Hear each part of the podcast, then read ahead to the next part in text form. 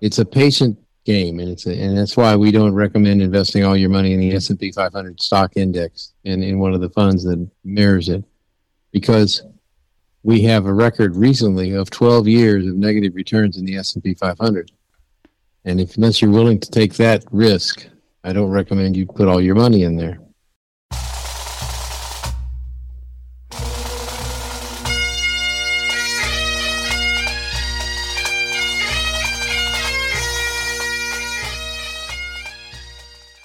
Once more unto the breach, dear friend. Else close the wall up with our English dead. Good morning, ladies and gentlemen, boys and girls, and welcome to, at least for us, another exciting episode of The Personal Wealth Coach with Jake McClure. And on the line with me, I have Jeff McClure. Wow. We have resolved the technical difficulties of communication between Portland, Oregon, Salado, Texas, and Temple, Texas. Jeff Elder Baldy here is sitting in Salado, Texas. Jake Younger Baldy is sitting in Portland, Oregon. The radio studio is in Temple, Texas, and for some reason that's not amazing to most people anymore. What's really amazing is the fact that you're two hours different in time from me. Yes. And from the station, which uh, means that there's a time warp going on. I'll let you know. Can you let me know how how things are gonna be in a couple of hours because I don't know yet. It's it is. It's going to be it's going to be cool and rainy in a couple of hours. Okay, so is it cool and rainy there now? No, no, it's pretty sunny. Which eh, people here keep telling me that it's norm. It's not normal for it to be sunny like this. But every time I come to Portland, it's sunny. I think they're just trying to keep people from coming to Portland. Makes sense. That and the high income tax. Yeah, which because I'm not living here. I don't even have to pay that. So maybe they're lying about that too. Mm-hmm. Mm-hmm. There's a problem with only believing what you can experience for yourself. this is the personal wealth coach, and we have some disclosures to tell you about what this radio program is and what it isn't. Do you want to do this one? Well, I can say that the information that we we're not giving out we're giving out educational information and not investment advice, despite the fact that the personal wealth coach is a registered investment advisor in Salado, Texas. We do wealth management for relatively wealthy people. By definition, if we're doing wealth management, you have to have wealth. That's true. We've we've we've concluded that after many years. The other thing is that uh, the information we do give you educationally, but not as investment advice, is information that we've. And this is my favorite one we have re- we received this information from sources we deem reliable, but we make no warranty or guarantee as to the accuracy or completeness of said information. In fact, we'll almost guarantee it's not complete. If you're hearing it on here, we're not going to spend the entire two hours of the radio program delving for completeness in one article that we read. But and it'd be a violation of copyright anyway. Yeah, so from the last piece here is that you mentioned that we are a registered the the personal wealth coach is a re- registered investment advisory firm. It's registered with the SEC. But just because we're registered with the SEC on the fiduciary side of everything we do, well, that's all of what we do, isn't it? Hmm. Yep. That doesn't mean that they have approved us in any way because they don't do that. That's not, that'd be like going out and saying, I, I'm selling this and it's been approved by the FBI. Well, the FBI doesn't approve. They just come and see when you're doing something wrong.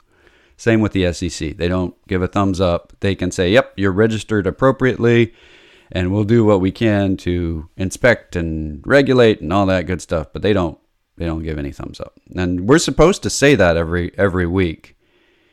It just makes me wonder if people are out there thinking that the SEC can give a stamp of approval and say someplace is safe. If you ever hear anybody say that they've got the stamp of approval from the SEC, that's kind of fraudulent activity. So just just be aware of that. That's a little warning out there. We're required to say they don't give a stamp of approval, but it's really important to realize if somebody is saying that, that ain't what the SEC does. There. That was an extra disclosure on all radio advertisement. Now it's time to talk about the markets. Yes. You want to jump in? Get get your well, the S and P 500, the S and P 500 rose again, which we use. The, we use the S and P 500 as the indicator of the broad stock market. It may not, it's not perfect by any stretch of the imagination, but it's better than anything else that's out there. We think. And uh, it closed out the week at a new record high of 4185.47. Which is yeah. just numbers. Yeah. Well, the Dow passed 34,000 this week which is just numbers, but they're important numbers. They're round numbers. That's far more important. Everyone knows when round round numbers are much more important. I don't particularly know why, but we can all agree that they are, and let's make them headlines. So the we're getting really close to the fulfillment of the book Dow thirty six thousand that was written back in nineteen ninety nine, I think it was, mm-hmm. or two thousand, and said that the but they said that the Dow would go through 36,000 by 2002 or 2004. So they only missed it by 20 years. Yeah, that's not, but I mean, get, a couple of decades. It's not too bad. It's just a matter of being patient, which tells you a lot about investing, by the way. You can get there, you just have to be patient. Get rich quick anyway. doesn't work very well. Get rich, yeah, that works. I know people that got rich. I don't know of any that kept their wealth that got rich fast. There's get poor quick, too. Yeah. Anyway, the that left the S&P 500 up 1.37% for the week and 11.43% year to date, which is truly impressive.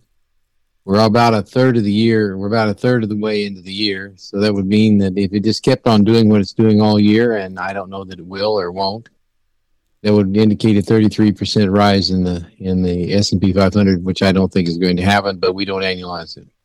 1.37% for the week is a pretty phenomenal jump on very little new data, just confirming the old data. Now, it's interesting. I mentioned this. I mentioned this in the. We mentioned this in the newsletter.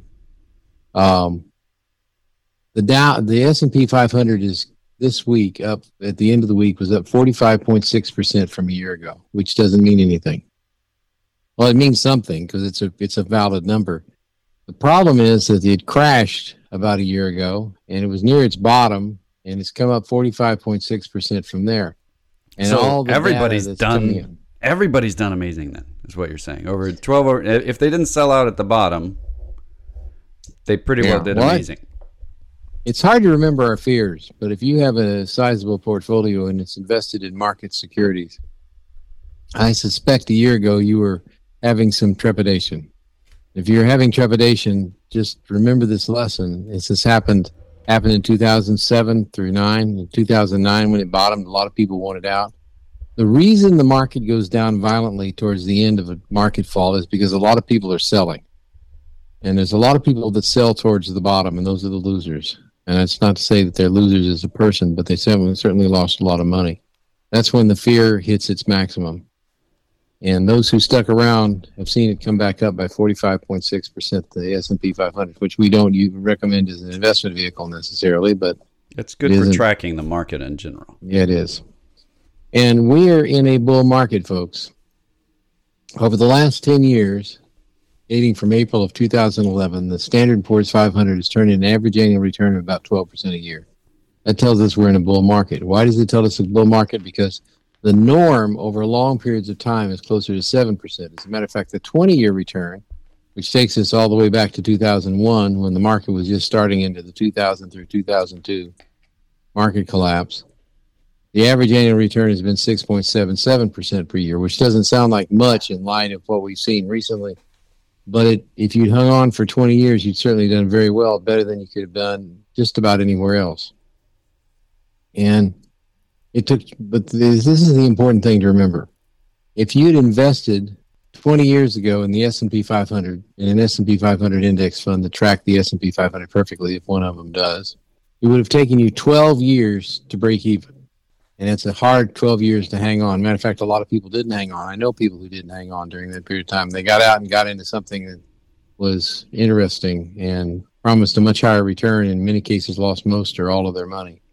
Yeah. It's a patient game, and it's a, and that's why we don't recommend investing all your money in the S and P 500 stock index and in one of the funds that mirrors it, because we have a record recently of 12 years of negative returns in the S and P 500, and if unless you're willing to take that risk, I don't recommend you put all your money in there. Uh, yeah, it's important to know, particularly right now, and we'll be talking about this later in the episode that there's a lot of there are a lot of people that are trading right now that generally haven't traded in the pla- in the past, and the amount of trade volume that's taken up by retail investors has gone from around 5% of the market to about 20% of the market. What does that mean? It means that there's going to be a lot more volatility, and we'll get into more more detail about that later in the episode, but I think it's important to recognize that rags to riches usually ends in rags. Unless you took a long time to get from rags to riches or a decent amount of time rather than overnight. And that's just well this that's a truism that lasts across all human nature throughout history. So we'll come back to that. But you you still have more of the market to talk about. Yeah. We follow another index, the CRSP Mid Cap Value Index, because it's the other side of the S&P 500. The S&P 500 is largely driven right now, and its value is largely in large cap growth stocks, things like Microsoft and Apple and Google and Alphabet. So we follow the CRSP Mid Cap Value Index because it's the other end of the of the of the S&P 500. It is the is it stocks that are value whose price is based on underlying value of the company rather than on what they think it's going to do in the future. Interestingly enough, it's up about 17% year to date as opposed to the 11.43% of the S&P 500, which is still indicative of a turnaround that's going on as money shifting gradually out of growth into value, which is a good sign. And I don't say that to, to say that you should invest in value, you should invest in growth or anything else. It's a matter of the fact that this market is the base of the market is the value side. And if the base is growing, then the top can afford to grow some more without falling over. But if the base starts shrinking and the top continues to grow, then there's reason to be concerned. In other words, the market is growing more stable statistically. Uh, one of the reasons the stock ro- stocks rose this week was that the 10 year U.S. Treasury note fell. It fell to 1.584%. And I've read several analyses that indicate this is a fair value for the for what we're seeing. And the reason it fell was not because somebody thinks that the economy will not do well in the future, but because there was a fear earlier that took it up to 1.75. Fear of a core inflation increase, that somehow inflation was going to come roaring back. But with more and more data that we get that indicates that underlying inflation just isn't there there's going to be a short burst of apparent inflation and some in actual inflation. If you've been to the gas pump recently, you've seen what inflation is because the gas prices are up 22% from where they were a year ago. But go ahead. Underlying inflation just isn't there. We're not seeing it in wages. We're not seeing it in, in materials. We're seeing temporary price hikes, largely due to logistics and due to the rebound effect of coming out of the uh, coming out of the pandemic. Part of that is being driven by the fact that we've paid out three stimulus payments now, and people have paid down their debts. They've uh, they've built up their savings, and they're feeling much more free to spend money on things. And and we'll get into this more later. Services, uh, restaurants, and leisure is the leading growth area in retail sales.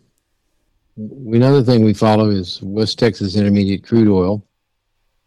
Though, uh, though we don't physically follow it uh, sometimes it well, rides I, along in the vehicle with us, but yeah, it kind of it kind of is up in the engine, which is in front of me in my vehicle. So you do follow. Anyway, you I are do. following it. Yeah, it's at sixty three oh eight. Uh, sixty three dollars. Sixty three dollars and eight cents per barrel. That barrel. is that is uh, forty two gallons per barrel. Just for those of yeah. you that are nerds like us, that's an important number. And that is for a very simple, well, a couple of simple reasons. One, demand has gone up rather dramatically in the United States, particularly. And the other thing is, well, airlines are starting to fill up. Yeah. There, some airlines are flying 70% full right now, whereas before they were at 44%. Well, having some experience in travel at the moment, being vaccinated is nice. Um, getting on airplanes is, I've got two little ones. I got two kids. And it was really easy to travel when the airports are mostly empty.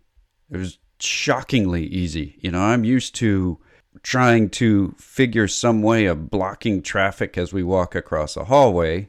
Um, didn't have to do that. The hallways are mostly empty. I just had to tell the kids, you know, next time we're in an airport like this, we're going to have to walk single file, not spread all the way across like this because usually there's other people that were walking alongside and coming the other direction.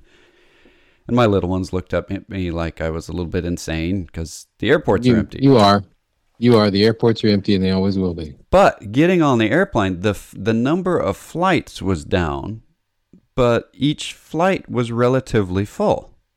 And that's Yep. that's kind of a nice anecdotal way of looking at the big picture data that we get. You know, generally I'm looking at the numbers from lots and lots and lots of planes rather than sitting in one. So to be able to compare the thing when you're saying they're up to 70% full on their flights, they have reduced the number of flights still, but they're anticipating a great demand. It's already starting. The booking process has already started. So this is something that is very measurable in the recovery. Now, Well, you could say that there's a tremendous growth in demand for oil, though, if you look for one year. oh yeah, absolutely. West West Texas Intermediate crude is up 248% since last April. The the price at the pump is only 22% up, but 248%. And at the end of April, it's going to be interesting. It's not going to have a meaningful number because we were in the negative dollars per barrel uh, at the end of April last year, which means that we'll have something like later in this the, later in the month we might have some weird number to share on the return of oil because how do you calculate a return on something someone paid you to take? That's what happens when you have negative value on oil. So there's no real way of calculating your profit. It's all profit if somebody paid you to take it. You have some expenses you pull out, but basically it's all profit. And that's something we talked about at the time. This is not the death of oil. The fact that we can't store it anywhere is why it was costing people money to get rid of it rather than people Oh. paying them money. We can normally store it in big tanks, but the tanks got full. Yep, we can store them in big tanks and little tanks and and uh, ships over out in the water, but all of them were full. Everything was full because we had too much oil and not enough demand. So we I had think a the key thing is go ahead. sorry, the key thing is that if you're looking at economic numbers this week or you're seeing headlines on economic numbers this week, and some of them are pretty scary and some of them are pretty good, it's good to remember that one year reporting, which is which is the standard reporting for, for instance, the Chinese, when they report their GDP, it's for one year. Um, is right now very misleading because things were shut down a year ago, and you shouldn't pay too much attention to it. It's nice to see the big numbers, and they make headlines. For instance, Chinese GDP was reported to have grown more than 18% in the last 12 months.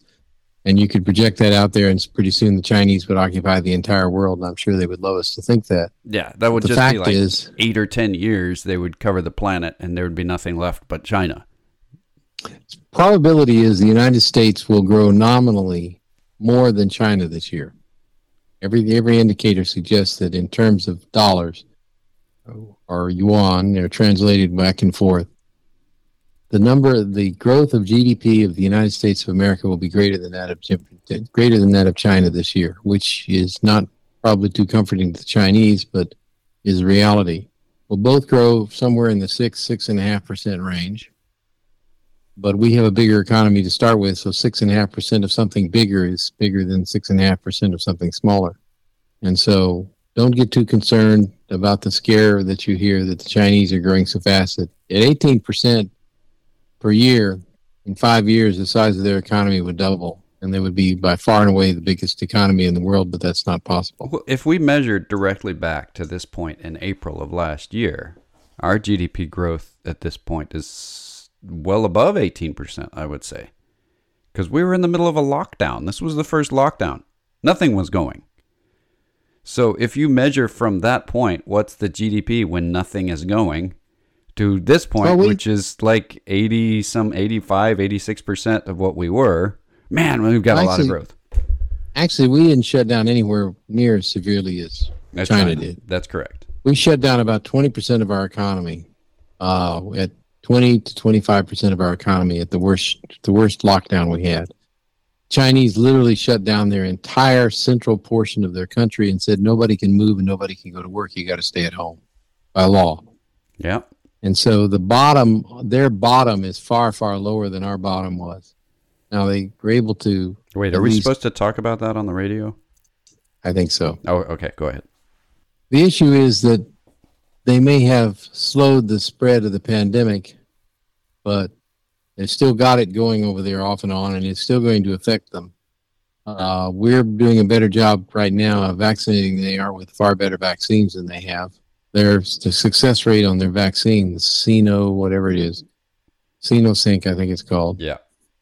Is 67%, whereas the vaccines that we're using, the Moderna and the what's the other one? Pfizer, Johnson and Johnson, Pfizer, Pfizer, Pfizer, and Moderna, which are the primary vaccines we're using, have a 95% effectiveness. Uh, the Chinese are still going to have to be fighting COVID to some degree for a long time.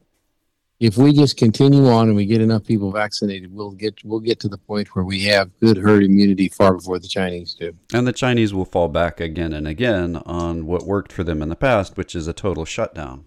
Where this is something we've talked about since the beginning of the pandemic that we would see a greater response to the Chinese shutdown than to our own, that their economy would recover first. And then we tracked it as it actually happened. This isn't, it wasn't, it's really not reading tea leaves when we look at this. They have a stated plan. They have a plan that was written during SARS that says this is how you deal with an epidemic. This is how you deal with a pandemic. It's very clear and it involves lockdown and eventual vaccination. But they want to go with Chinese sourced vaccines, which is interesting because it looks like the Germans wanting to go with the German sourced vaccines and the and the uh, British with British sourced and, and so on, where we're getting Pfizer and Moderna and basically anything anything that's good we're using. Uh, the, this is this is an interesting factor. The Chinese clearly state that the way they deal with large pandemic epidemic events is they shut down. If we're vaccinated enough to have herd immunity, we don't have to do that anymore, which means they have the start, stop, start, stop issue, which will put further strain on supply chains. But the reality is, until you get herd immunity, you're going to have big events with COVID 19. And that's, I mean, I, I don't think anybody can doubt that at this point. We do have some questions that have been filling up our yep. email inboxes while we've been talking and before. The first one is right in line with what we were already talking about. So let's just jump to it. John, who is one of our most faithful uh, radio show, what do you what do you call it? Questioners? He's definitely a faithful listener. Inquisitor. He's an inquisitor. He's he, he's putting us on the rack every week with Inquisition. Um, he sent an article that's dealing with the major issue for China, the Belt and Road system. And he says, What is Belt and Road? Now, John, I, I, I know you know what this is. So I also know that you're taking the faithfulness to a, a, another level. Quite often, I think you know the answer to your own question, but you think it's a good question and you would like to hear us talk about it. Thank you. The Belt and Road, you want to say what you said off the air? Because it's actually quite humorous. Actually, the belt and the road are the opposite of what they mean. The road has nothing to do with roads, it has to do with sea lanes and uh, ports that the Chinese are building up, and the belt has to do primarily with railroads. Okay, so th- what we're talking about, the Belt and Road, is a major infrastructure external to China funding push by China. Why in the world are they building roads and improving ports in other people's countries? Because they're trying to redevelop the old Silk Road. And to give you an impression of how big that was at the time, the reason why the Silk Road kind of fell apart is when the Ottoman Empire took Constantinople. It didn't become, it didn't stay Constantinople very long after that. It became Istanbul. Okay, well, that was the central hub of the Silk Road. And the Italians, which controlled Europe during the Renaissance, controlled Europe during the Renaissance for two reasons. Yes. They didn't control Europe, they controlled commerce in Europe. I would say they controlled Europe. Now, this is I would this say is that equivalent. the- On the sectarian side, they tro- controlled through commerce. On the religious side, they controlled through the Catholic Church. Yeah, but there were several armies wandering around in Germany that would disagree with you on that. Yeah, and and in Italy for a lot of that there was civil war.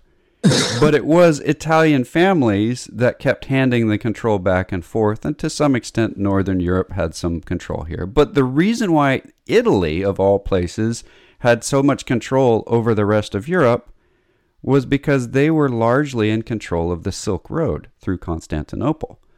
The reason that Columbus left for the Indies was to reestablish the Silk Road. This is something that is kind of an important part of history. We may not have, the Europeans may not have gone to North and South America as early as they did, except that the Ottomans took Constantinople. It's a tremendously lucrative trade to cross continents like that if you're the supplier or if if you're the demander.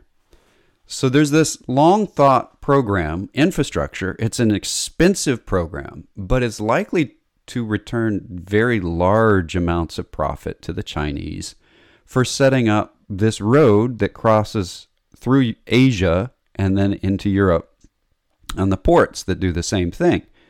It's likely that the Suez Canal is going to get some Chinese money dumped into it to help it expand. Well, why would they do that? The same reason why the Americans helped fund or helped fund funded the Panama Canal because it's an infrastructure program that's absolutely vital to the trade of the United States. And the Chinese are looking at other other marketplaces. They want to increase the speed at which they can get their products to market. In an actual concrete example of how that's working right now. The number of the volume of freight transported by train from China to Europe has tripled in the last year. Why? Because the Chinese invested a lot of money in infrastructure and railroads and doubling the size of railroads so they have twin tracks instead of single tracks and fixing bridges and straightening straightening out bump places, bumpy places so the trains could move faster between China and Europe. And as a result, when the logjam occurred in the Suez Canal, they were able to Chinese uh, commerce with Europe was largely, well, not largely, but at least le- least less affected than other places because they simply started loading things on trains and sending them to Europe. And why did they do that? Because the Belt and Road, the belt part of the Belt and Road, had a lot to do with with improving the infrastructure both in China. China gets you halfway to Europe, by the way. By the time you get out of the northwestern chunk of China, they've done a tremendous investment. Their government has done a tremendous investment in infrastructure to build themselves up so they can do commerce with the rest of the world. And that's what they're looking at. Not just commerce and selling things, but they've got to get their raw materials in. So they've actually been building ports in African countries where there's raw materials so they can get the raw materials on their ships and get them back to China. This is a big em- emphasis on their part is to make sure that they're not cut off from their raw materials and they're not cut off from their customers. Right. Uh, for a great chunk of their resources, they can't produce them at all in China. Uh, they, they have little to no liquid natural resources. Oil, natural gas is very low. They've got coal, but just about every large country on the planet is going to have coal. That has a lot more to do with how coal was formed so, so long ago than it does with where you are where the liquid stuff that you pump out to refine and put in your automobiles and and so on they don't have a lot of that which is part of the reason why they're moving out into the south china sea they're saying well it already has our name on it so why don't we claim it so this is they're looking around and saying what are their major obstacles for the next 50 years and they consider our control of the the ocean to be one of their obstacles. What if we get into a trade war with them? Well, up before the Trump administration, everybody said, "Why would we do that? We're trading with you. Why would we stop trading?" Well, the Trump administration said it's pretty easy for us to say it's a good idea to go to, to a trade war with China. That trade war is not done, by the way. Just just because the Trump administration is gone, this is not something that's big in the news. The Biden administration has not released the tariffs. In fact, their meeting with the Chinese was more acrimonious than any meeting that the Trump administration had with them. So keep that in mind. We're still in a trade war.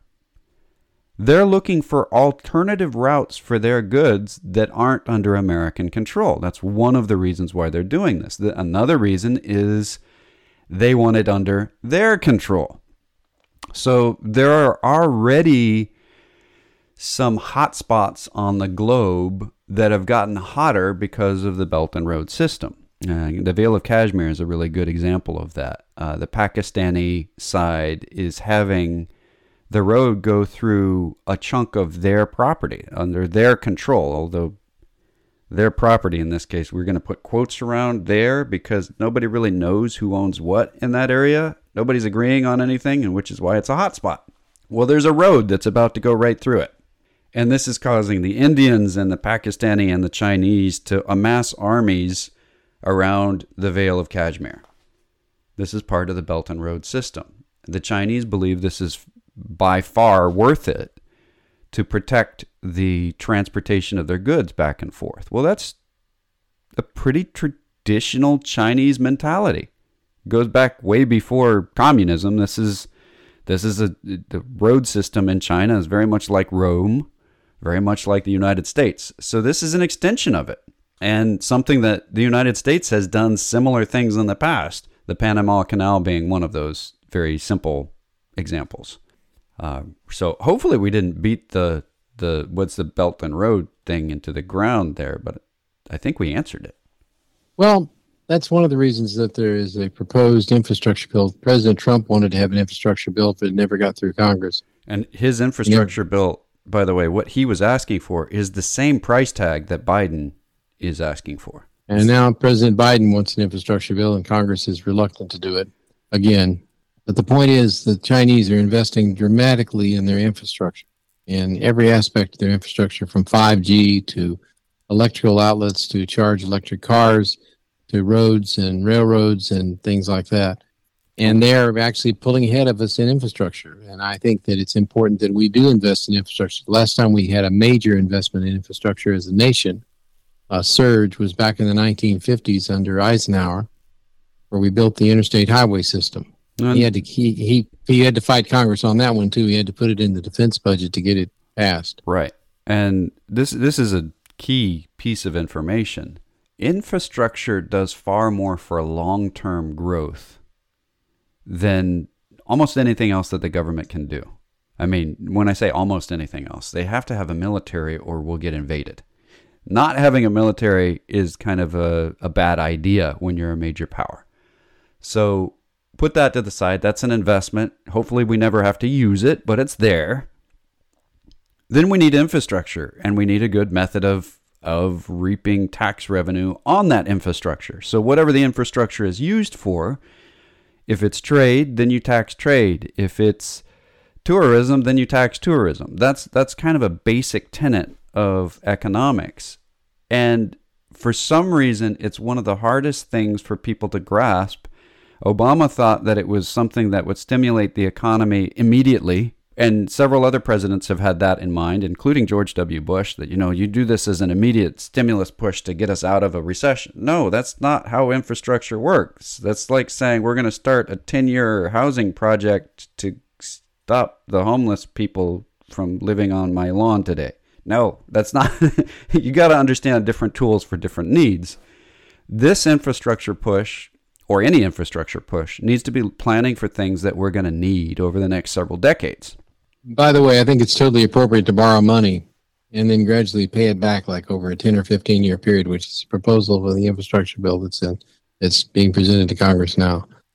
It's totally appropriate to borrow money for infrastructure. That's an investment that actually pays for itself and then some over the long term because corporations corporations and people do things to generate income that they pay taxes on that's what funds the government. And, and now we're going to say something else here. The only time it's appropriate to borrow money for entitlement programs is when the economy is deep in recession.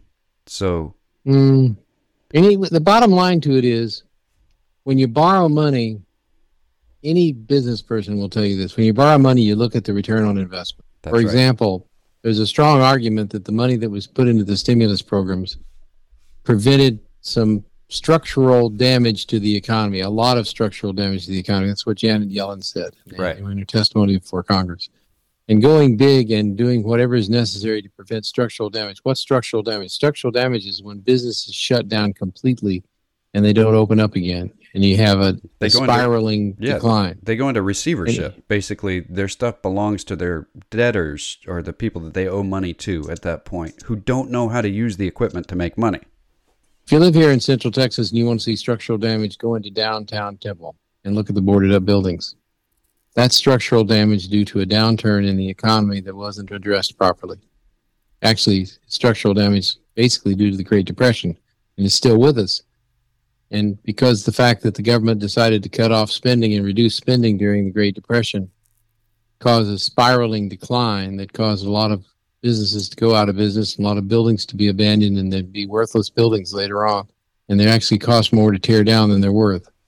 By forcing money into the economy during a severe recession or an event that's causing a severe recession, the theory is, and so far it seems to be working fairly well, is we come back out of the recession quickly and most of the businesses survive. No, the other half of the theory is the one that uh, there seems to be some contest over, which is how to get it paid back. Um, and that's an important factor that we do. That that's the other end of this is that if you borrow a, a whole bunch of extra money, it's a pretty important idea to make sure that you have ways of paying it back into the future without borrowing forever. Uh, increasing spending when your economy is doing really, really well is not a good idea.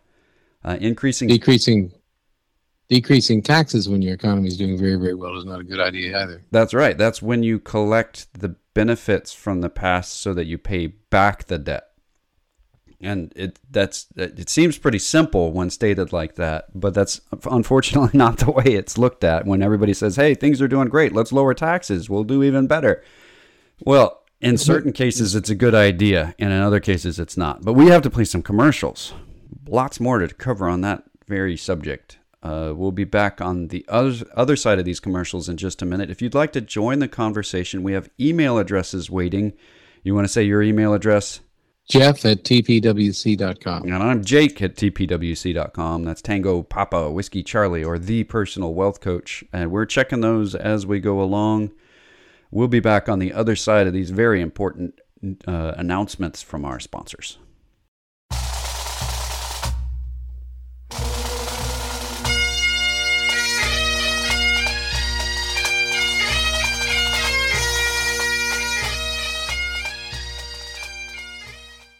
And we're back with more of the personal wealth coach. This is Jake McClure. On the line with me, I have. Jeff McClure. Uh, I am coming to you from Oregon, uh, the the state, not what's in your body. Those would be organs. I have had that explained to me several times since I've been here. Uh, and he, Jeff is coming to you from Salado, which is in Texas, little village in Texas. And we're being transmitted from Temple, unless you're listening by podcast, in which case you're being transmitted by your smartphone or whatever, maybe your computer. Talk about broadcast. We are casting broadly. Oh, so we're back. We were talking about when to pay back debt. We were talking about taxes.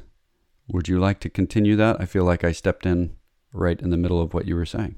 Well, there's an important principle in fiscal economics for nations. And one is it's the same, and you can relate to it if you've been through hard times and had to use your credit card to pay the bills. You build up debts during hard times so that you can pay off your bills, you can do everything that you need to do. And then when you get good times and the money starts coming in, that's when you raise your payment, you payment back to the credit card company, or you start paying off your loans, or you accelerate the payment on your loans. Um, the United States government works pretty much the same way. During hard times, it needs to borrow a lot of money to make things happen. And it also probably, and ideally during good times, taxes would not be lowered. They might even be raised. Matter of fact, they should be raised to pay back the debt that was uh, that was built up during bad times. Now, people have said, well, lowering taxes always produces a greater return in the economy. No, it doesn't. We're past the we're past what's called the Laffer point, where lowering taxes increases GDP. We're at the, we're at the point where lowering taxes doesn't increase GDP anymore; it just increases the debt. And we can prove that. That's not something that is, you know, just maybe. If you just look at the revenue return to the government on lowering taxes during uh, the Tax Cuts and Jobs Act. And please don't get me wrong, uh, taxes were too high on corporations. We saw a bump in corporate tax revenue. Part of that was money coming back, but but part of it was that people were not afraid to sell assets in corporate levels and pay taxes on it because the taxation was lower. So we had a bump in corporate tax revenue. Kind of weird. We didn't see the same bump that we expected or that the politicians expected in the tax drop for the personal tax brackets it stayed relatively flat, even though the economy jumped up quite a bit. Uh, the tax revenue didn't go up as fast as the economic growth. So it's a statement there when we say below the Laffer curve, there's two ends of the curve. The beginning, you have 0% taxes. Well, the government gets no revenue. That's obvious. The other end of the spectrum is 100% taxation. And eventually it means the same thing. The government gets no revenue. This is purely owned by the government enterprise, which means that in order for anybody to make a profit, they would pay 100% of it back to the government. That doesn't make any sense. So you get zero return to the government at zero and 100% taxation. Somewhere in the middle is the sweet spot. And it'd be nice if you said, well, that sweet spot is always right there. It's at uh, 27.19376%. Well, it moves around, and that's the crazy thing about the Laffer point. It moves around based on what the economic conditions are. The same level of taxation in a good economy can destroy a business in a bad economy. And the level that will sustain a business in a bad economy is much lower than what a business could be sustaining in a good economy. And that's really hard to be flexible with particularly when you have a group like Congress that's setting the tax code. And not that I think of I can think of any better way of doing it, but at this I mean there there are other thoughts, but Congress is going to be involved the whole time. Which means it's not going to be flexible. It's going to have opinions that are based in I'm right, you're wrong rather than let's look at this correctly. The reality is that taxes being paid when the money's there to pay the taxes makes a lot of sense. And I know people hear me saying, well, that means you want to raise taxes. No, I want to raise taxes when times can sustain it. Right now, we're in a recovery. We don't want to dampen the recovery early on by adding taxes right after we take away the stimulus. That's that is whiplash like you've never seen. You have to kind of carefully gut, judge when to add tax. Oh wait, Congress again. So this is what we're talking about. Lowering taxes now, just looking at the measurability of it, would not increase revenue. Raising taxes now likely would, but would slow down recovery. Raising taxes on the parts of the economy that are doing the absolute best right now is a great idea but it's a good idea that you should lower them again if that's the part of the economy that's doing poorly in the future. We tend to make these permanent moves. We're changing the tax code forever based on this because the auto industry is doing so well. Well, until they're not. So, having some flexibility in here is what Congress's role is supposed to be, and they do change the tax code a lot. So, is that, do you think that qualifies as flexibility?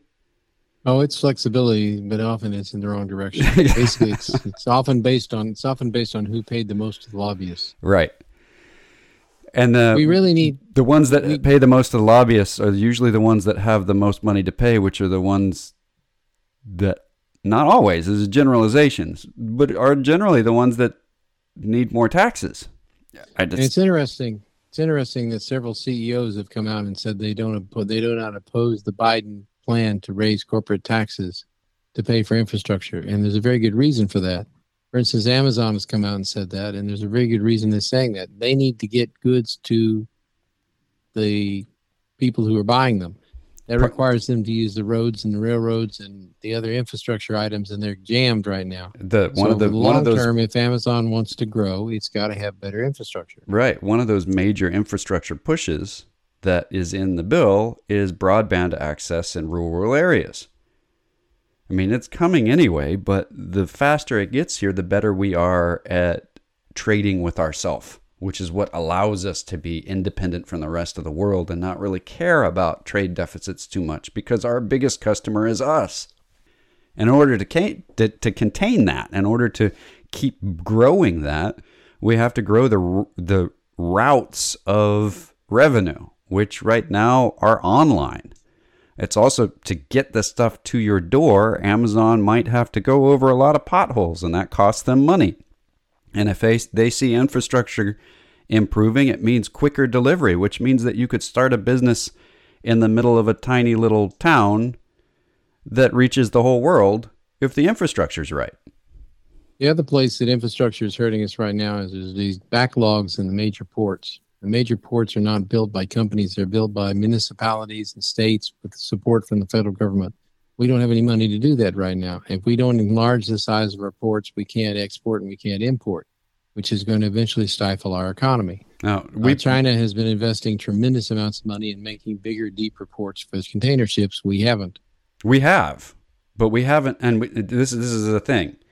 This is this is the argument from the other side. But we have. We've spent a record amount of money on our port infrastructure over the last ten years. We have. We've spent billions of dollars on it. Mostly, each port taking care of itself, dredging down to thirty and forty feet. We talked. I talked about this a little bit last week. But even though it's a record amount we've spent, it's not enough to keep up with the demand for import and export. We're exporting a lot more oil than we used to. We're importing a lot more other things than we used to. Getting those ports up and running is the way we stay a major power. Keeping them dredged down so that the biggest ships can continue to use the biggest ports is pretty important. Get you see what I just said with the import and the port? It's Yeah. important. It's Yeah, it's I a pun. that. I Important. did that little pun. there. Important to the port. It's important to the port. Yeah. And, and that word important, guess where it came from? Yeah, that's how important this is. It's the very meaning of the word important. So when we're talking about this, it goes deep. And when we think about it from a common sense perspective, like what is the meaning of the word important, it tells you this is something that's been held as an economic truth since these words were made and before. Just need to keep that in mind. Even though we're looking around and saying, hey, it's somebody in power we don't like, and take or pick, pick or choose which administration you're talking about, both of them proposed a 1.9 to 2.1 trillion dollar infrastructure bill. Which one do you like? Well, not that one, and they're the one in power now, or they were the ones in power. I don't like it. We still need infrastructure, guys. Do you want to wrap up the hour? Well, I can say that the economy is doing relatively well. It's growing fast. It's growing faster than we've seen in, since the 1980s. We're still not fully recovered, but we're well on the way, and we got another hour to talk about it. Yeah. Until next hour, this has been the Personal Wealth Coach.